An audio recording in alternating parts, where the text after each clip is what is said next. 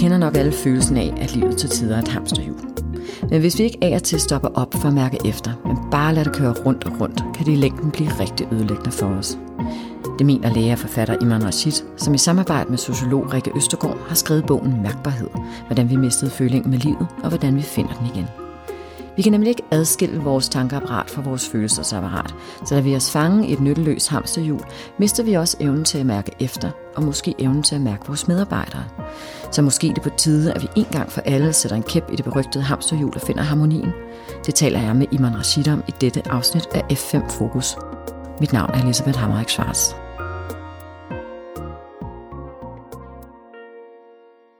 Iman Rashid, øh, hvornår øh, kan du mærke dig selv? Det kan jeg, når jeg slipper tankerne om mig selv. Når jeg laver noget sammen med andre, øh, noget der er vigtigere end mig selv, noget der i hvert fald øh, ikke kræver tankevirksomhed, men mere kræver, at jeg gør noget, der føles på bestemte måder. Det kan være, når jeg spiller paddeltennis, for eksempel. Øhm, eller når jeg er ude og gå i naturen, når jeg laver noget sammen med mine børn, eller hvis jeg er i teateret med min hustru for eksempel, der kan jeg mærke den følelse, der opstår inde i mig, som følger af noget andet, jeg er i gang med, som jeg ikke selv ligesom skal bekymre mig om.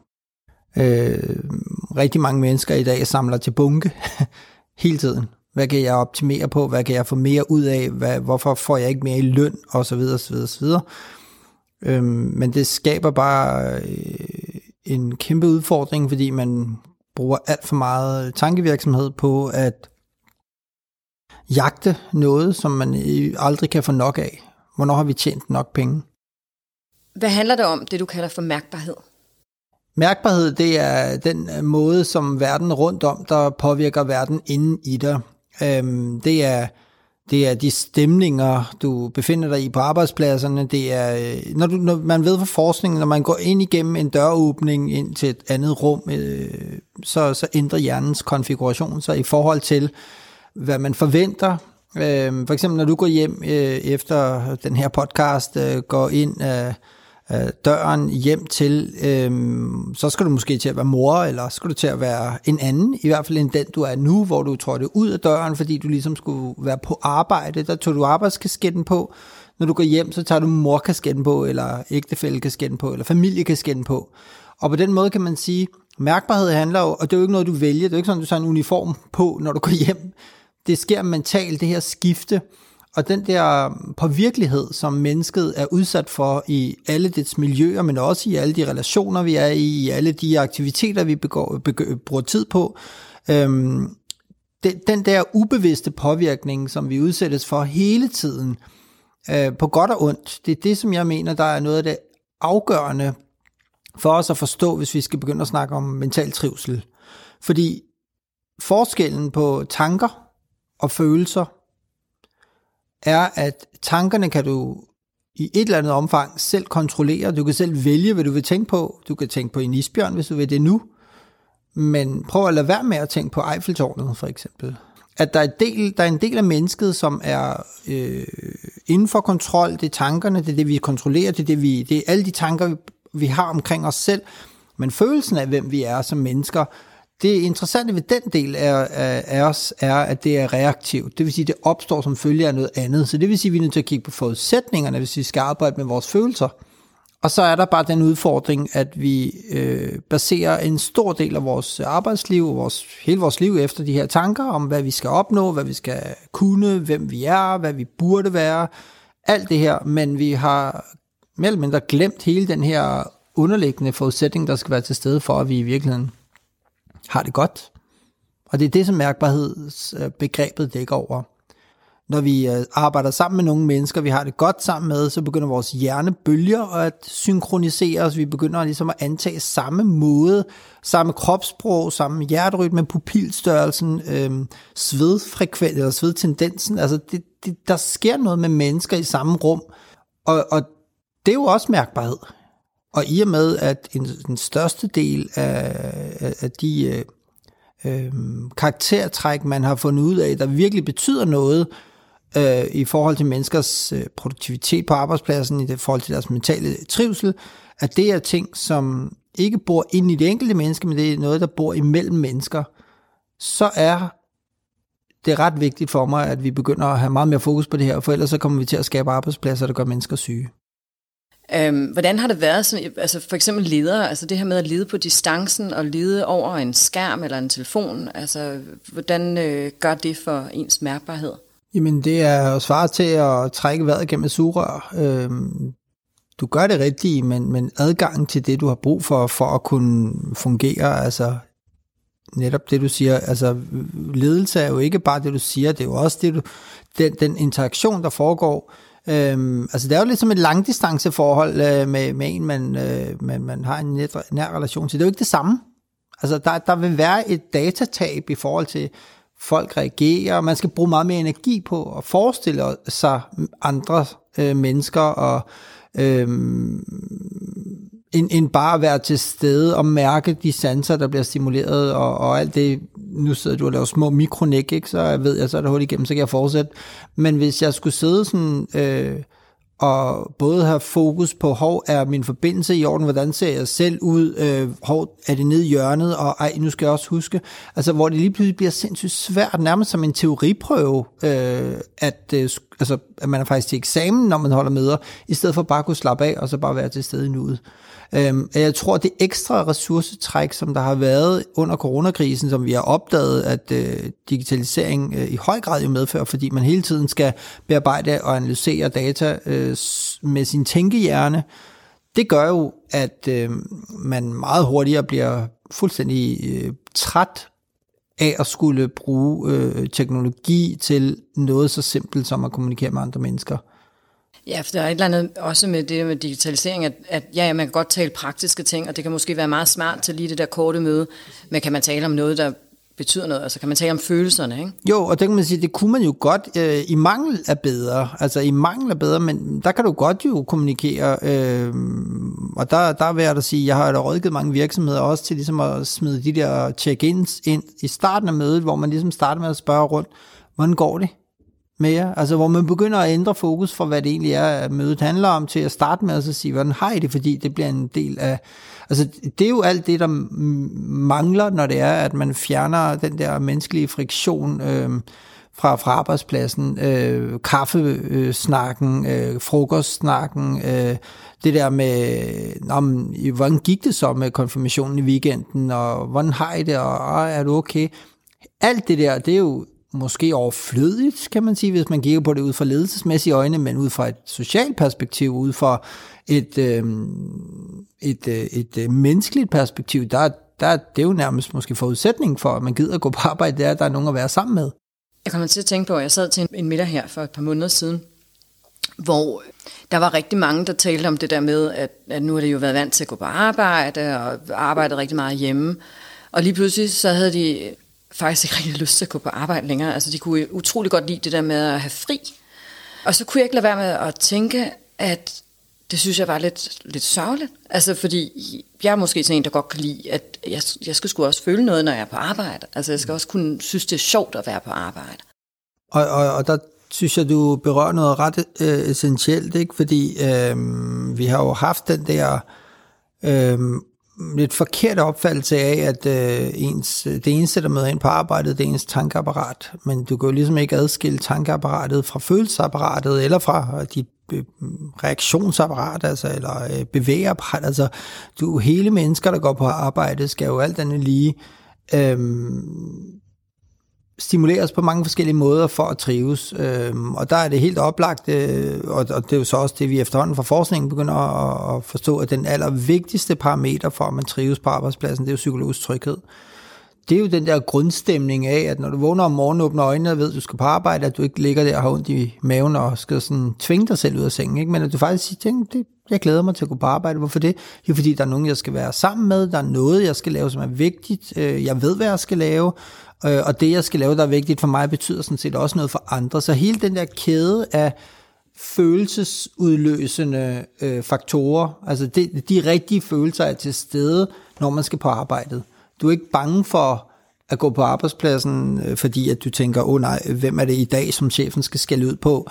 Øh, eller ja, er det, bliver det endnu en dag, hvor jeg render rundt og ikke aner, om det, jeg laver godt nok? Eller det er nytteløst, har ikke nogen mening, det jeg laver, eller øh, bliver det sådan en dag, hvor jeg igen skal sidde alene i et kontor og kigge ind i en væg.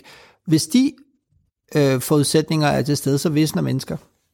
Og, og hvis, jeg havde, hvis vi havde haft den her samtale for et par år siden, og jeg havde sagt til dig, hvad det var, mennesker, mennesker kan faktisk visne, så har du kigget på mig og tænkt, hvad er det for noget? Men det ved du i dag, mennesker kan visne. Det ved vi alle sammen. Hvad er følelsen af visne er jo, at man ikke bliver stimuleret godt nok. Det er, at øh, ens... Øh, ja, og det er jo sjovt, fordi øh, noget af det, jeg oplever som læge, når folk øh, bliver virkelig stressede, det er netop det her med, at de siger, at jeg kan ikke mærke mig selv længere. Jeg er alene blevet degraderet til et væsen, der alene øh, styrer sig tanker. Øhm, jeg bliver ikke, øh, altså folk bliver jo nærmest sådan, de, de, de lukker sig ind. Altså man kan se det for sig som en nærmest en vissen plante. Og det kan mennesker også. Det er det, vi glemmer, at den del af os, der har brug for at kunne tri, eller den, den vigtigste del af os der, i forhold til, fordi de er forudsætningen for, at folk så kan begynde at præstere. Altså, vi er jo alle sammen forskellige, og der er nogen, der trives godt med at, at have meget frie rammer, og der er andre, der har brug for sådan mere faste rammer. Hvis jeg nu som leder ser, øh, eller fornemmer, at en af mine medarbejdere er ved at visne, hvad skal jeg så gøre? Ja, altså det er klart, det, det man jo selvfølgelig skal alene kigge på, jeg, i min bog, øh, der omtaler jeg øh, de her Key Human Indicators, KHI'er, øh, som er øh, de faktorer, som Google øh, fandt frem til efter mange års forskning i, hvad der egentlig skaber de bedste forudsætninger for øh, de bedste øh, teams øh, og de mest produktive teams. Der skal man jo så ind og kigge på, øh, at hvis folk ikke trives, øh, så kan der være enten et spørgsmål om sådan noget som psykologisk tryghed, at man egentlig ikke føler, at man... Øh, Altså, man går og måske putter sig, man kan ikke komme til ord, man kan ikke sige, man kan ikke snakke om ting, der er svære på arbejdspladsen, det vil sige, det akkumulerer sig bare op inde i den enkelte. Det kan være en ting. Det kan også være, at man føler sig ensom på arbejdspladsen, at det, man laver, det ikke afhænger af, altså, at der, der er ikke den der gensidige afhængighed, hvor vi i virkeligheden løfter i flok, men hver især jagter hver vores KPI og sidder og aner ikke, om vi er gode nok, øh, fordi, åh oh, nej, ham der derovre, han arbejder endnu hårdere end mig, om, hvad så, hvad, hvad kommer det til at betyde for mig? Øh, det kan også være, at der simpelthen ikke er struktur og klarhed, eller formålet med arbejdet, eller mening med arbejdet. Der kan være nogle af de her, og det er jo så bløde værdier, men det er jo de bløde værdier, der er forudsætningen for, at de hårde endepunkter, at de ikke bliver nået. Ikke? Øh, jeg plejer jo så at, at, at opdele det i, i to elementer. Altså der er den bevidste ledelse, og så er det mærkbare lederskab. Den bevidste ledelse handler om, hvad du gør som leder, det mærkbare lederskab handler om, hvilket aftryk du sætter i andre mennesker. Og du er nødt til at tage begge dele med, for ellers er du bare en, der sidder og sender papirflyv ud i verden, uden at være sikker på, at der er nogen, der fanger dem. Jeg tænker i forhold til det her med, med hamsterhjulet. Og jeg synes, man hører mere og mere om, om folk, der træder ud af det, og så siger, jamen, det, nu gider vi ikke det her faste arbejde, den faste løn, som den er god, og så videre. Vi vil hellere øh, efterleve vores drøm, eller så videre. Altså, der vil jeg sige øh, lidt måske modsat i forhold til det, som andre måske vil forvente det der med. Jeg synes faktisk, det er en god idé øh, at have et hamsterhjul. Forskellen er bare, er det dig, der har skabt hamsterhjulet, eller er det andre ydre styr? Er, du, er det et indre styret hamsterhjul, eller er det et ydre styret hamsterhjul? Grunden til, at vi har brug for hamsterhjul i vores hverdag, det er simpelthen fordi, at så ved vi, hvad vi skal. Vi øh, har nogle trygge rammer. Vi skal ikke bruge energi på at bevæge os i det. Øh, altså, vi, vi skal ikke bruge øh, øh, beslutningskraft til at kunne agere i det.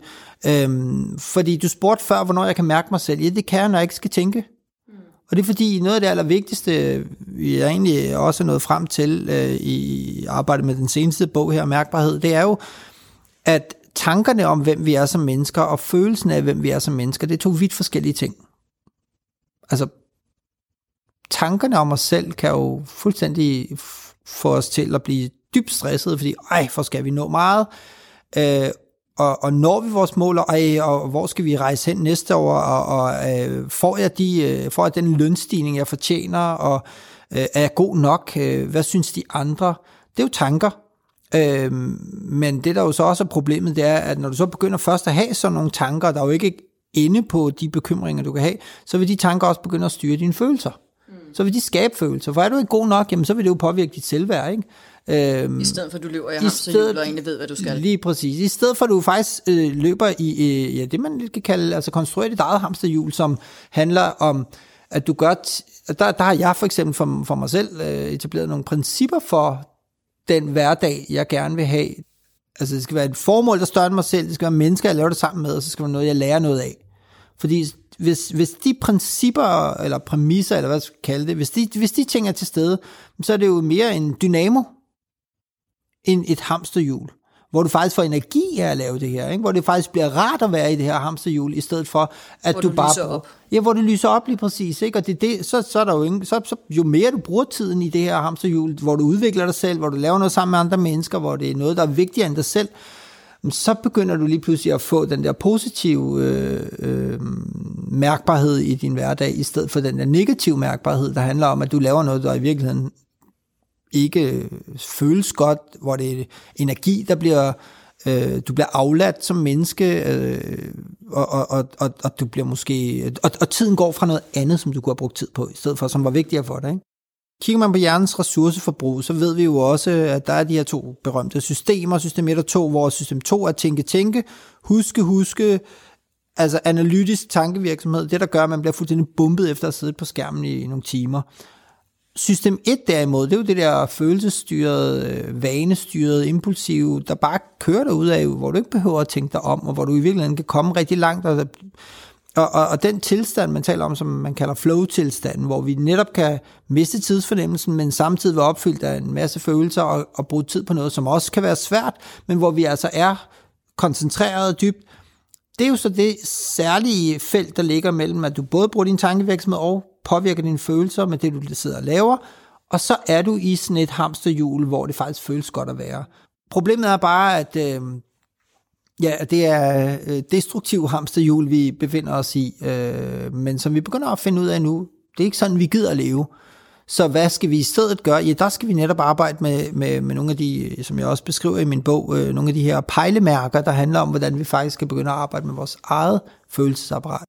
Det kan være noget så simpelt som en uh, to-be-liste. Hvem skal du være noget for i morgen? Skriv det ned. Så ved du det, fordi du har din to-do-liste af alt det, du skal nå i morgen, ikke? og så bliver det vigtigste i dit liv, familien eller mennesker, der betyder noget for dig, det bliver lige puttet ind som sådan en ekstra fyld lige imellem det, der er struktur på. Hvorfor ikke lave struktur omkring det, der betyder noget i stedet for? Hvorfor ikke lave struktur omkring ring til dine forældre, ring, har du ringet til din bedste ven øh, i de sidste tre uger? Eller var det bare nogen, du tænkte, om vi ser på det, når det er, vi mødes? Ikke? De brokker sig ikke, så er det fint nok. Hvis du ikke går på arbejde, så brokker chefen sig Så, så hvad er det egentlig? Er det et aktivt liv, vi lever, hvor vi selv bestemmer, eller er det sådan et aktivt liv, øh, vi tror, vi lever, men hvor det i virkeligheden er chefen og kalenderen og banken og regningerne og alle de der ting, der styrer vores liv, ikke? Ja, for nogle gange kan jeg selv have den der fornemmelse af en kalender, der bare bliver altså mere og mere fuld, og Ja. Og jeg kunne godt tænke mig at lave et eller andet med nogle gode venner. Jeg overgår ikke rigtigt, fordi jeg er så meget i kalenderen. Ikke? Præcis, og hvad er det, der giver livet værd? Øh, et livet indhold? Øh, er det vennerne, eller er det alt det, du fylder i din kalender? Ja, det er måske altså, en helt basale filosofi om, at man skal også leve, mens man har livet, ikke? Og, ja. og være, være ja. til stede sammen med de mennesker, som man, som du kan miste i morgen. Hvis Lige du præcis, ikke? og det er også det, vi, vi lever i, altså vi eksisterer i rutinen, men vi lever i nuet. Det er først der, vi kan mærke os selv, når vi er i nuet, når vi er til stede i det, vi laver, og vi kan mærke det, vi laver, sammen med de mennesker, vi er sammen med. Det er, det, det, er, de, det er derfor, altså lever vi for at arbejde, eller arbejder vi for at leve? Det er meget nemmere at leve for at arbejde. Så behøver du ikke tænke selv. Hvis alt er planlagt 8-4, værsgo, så møder du ind, behøver du ikke tænke dig om. Fint, så er det bare sådan der, men så skal du ikke bagefter brokke dig over, at du ikke føler, at dit liv har indhold. Nej, og det vil også, altså, men det er jo så der tilbage til, at, at vi også har noget ansvar selv, ikke? Altså, at, at hvis vi ikke er tilfredse i det der hamsterhjul, og hvis vi prøver at skabe et hamsterhjul, der rent faktisk øh, er det sjovt, hvor vi kan stoppe op en gang med. Jamen, præcis. Altså, igen, det, det, er jo, det er det, jeg mener øh, med den her mentale køkkenhave. Ikke? Du har, du har øh, følelser i dit liv. Øhm, følelserne opstår som følge af det, du bruger tid på, de mennesker, du bruger tid på, øhm, de rum, du befinder dig i, øhm, øh, den åndelige føde, du indtager, øh, altså forstået på den måde, læser du bøger, er det kunst, er det kultur, er det biografen, er det venskab, øh, aktiviteter sammen med vennerne, er det sports, altså alt det der er jo noget, der påvirker dig følelsesmæssigt. Øhm, sidder du bare og stener fra Netflix eller, eller hvad, ikke? Altså igen det der med, er det fælles minder, du bruger tid på at lave, hvor du prioriterer, det er noget, jeg laver sammen med andre, eller er det bare dig, der sidder og, og bliver kværnet ind med algoritmer, der styrer, hvad du skal reagere på og klikke på, ikke? Så, så der er jo ret, det er jo der, at hvad kan man sige, det personlige ansvar, øh, vil jeg sige, måske øh, er lidt for stort, fordi altså, øh, jeg tror ikke helt, vi er klar over, hvor vilde de her algoritmer er til at, at netop hensætte os i en tilstand, hvor vi ikke behøver at træffe beslutninger, men bare kan sidde der og snakke løs af de her digitale popcorn, vi bare får smidt i nakken. Og det tror jeg selvfølgelig også spiller en kæmpe rolle i forhold til, om man så rent faktisk får øh, mærket øh, den øh, livskvalitet, som vi jo alle sammen et eller andet sted efterspørger. Ja, fordi man kan også sige, at nogle gange så tænker man, at jeg har ikke tid til noget som helst, ikke? og så før man ser sig om, så man siddet og glodet en eller anden du tre har afsnit af en tv-serie. Ikke? al den tid i verden, du ønsker. Du skal bare lære at bruge den på, på det, der betyder noget for dig, og ikke bare det, der betyder noget for alle andre. Det er i hvert fald mit postulat. Altså, enhver person kan jo godt gå ind i sin kalender og se, okay, alle de møder, jeg har sat i kalenderen, hvor vigtige er de egentlig? Og, og man kan også gøre det, man kan også lave den der, det er sådan lidt hård test, ikke? Okay, godt, øh, 10 år frem i tiden, prøv at se dig selv, kig tilbage på din kalender. Hvor meget af det her vil du egentlig have fokuseret på, hvis du virkelig skulle bruge tid på det, der var vigtigt? Og hvad vil du fortryde, du brugte tid på? Tak fordi du kom, Iman Rashid. Tak for mig.